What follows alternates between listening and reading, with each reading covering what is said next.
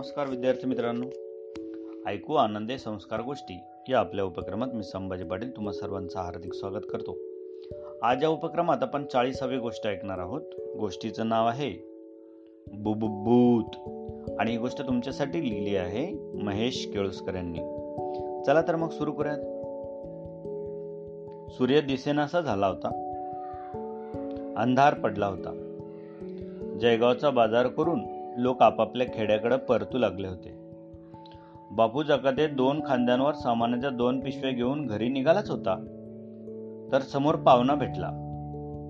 अरे बापू मर्दा घरी निघाला वय रे. वय?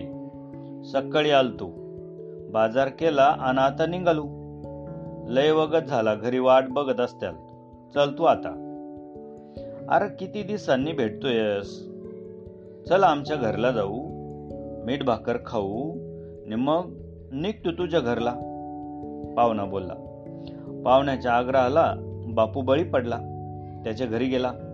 पाहुणा आणि बापू अंगणात गप्पा मारत बसले. आज स्वयंपाक तयार होऊ लागला.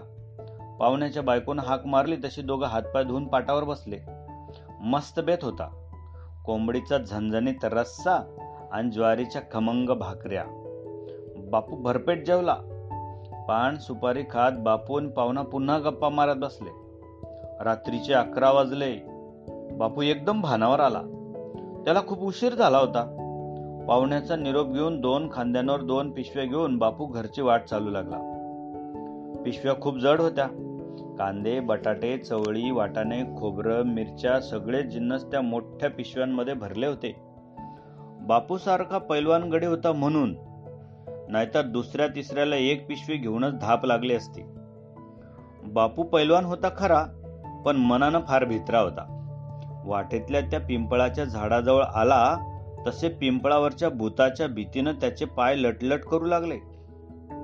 त्याची पिशवी कशाला तरी अडकली कशी बशी ती त्यानं सोडून घेतली. राम राम राम राम राम राम राम राम असं पुटपुटत बापू जोरात चालू लागला. मग त्याच्या खांद्यावर मानेवर पाठीवर बारीक दगडांसारखं काहीतरी पडू लागलं. भूत म्हणत बापू वेगानं धावू लागला. पळत पळत धापा टाकत तो घरी येऊन पोचला. माझ घरातल्या कोपऱ्यात त्यानं कशाबशा पिशव्या उतरवून ठेवल्या आणि लगेच त्याला थंडी भरली. त्याचे दात थडाथड वाजू लागले. बापूला सनकून ताप भरला. बापूच्या बायकोनं बापूला विचारलं तर आपल्या मागं भूत लागलं होतं असं बापू सांगू लागला. बापूचा पाचवीत जाणारा मुलगा रानू जागाच होता. भूत वगैरे काहीच नसतं हे आपल्या वडिलांना तो सांगू लागला. पण त्यांना ते पटे ना. औषध घेऊन मांत्रिकाचे उपचार करूनही बापूचा ताप उतरेना तेव्हा तिसऱ्या दिवशी रानू काहीतरी निमित्त काढून दोन चार मित्रांना जयगावला घेऊन गेला. रात्र झाल्यावर ते जयगावहून निघाले. त्यांच्यापैकी एकानं खांद्यावर बारीक दगड भरलेली पिशवी घेतली. पिंपळाजवळ येताच खाली झुकलेल्या एका फांदीला ती पिशवी अडकली आणि तिला भोक पडलं. एक एक दगड भोकातून सांडू लागला. खांद्यावर मानेवर आणि तिथून पाठीवर. भूत नव्हतं की कोणीच नव्हतं. सगळेजण रानूच्या घरी आले तेव्हा खूप रात्र झाली होती. बापू व रानूची आई काळजी करत होती. मग रानूनं सगळा प्रकार सांगितला. रानूच्या आईनं कोपऱ्यातली जिन्सांची पिशवी उचलून पाहिली. तिला भोग पडलं होतं. आणि त्यातून वाटाने सांडत होते. सगळेजण खो खो करून हसले. बापू सुद्धा. बालमित्रांनो अंधाऱ्या खोलीत जायला तुम्हाला भीती वाटते ना? का बरं? काय असतं त्या खोलीत? तिथे प्रकाश पडल्यावर आपली भीती लगेच नाहीशी होते. खोलीतला अंधार मनात अनेक शंका उत्पन्न करतो.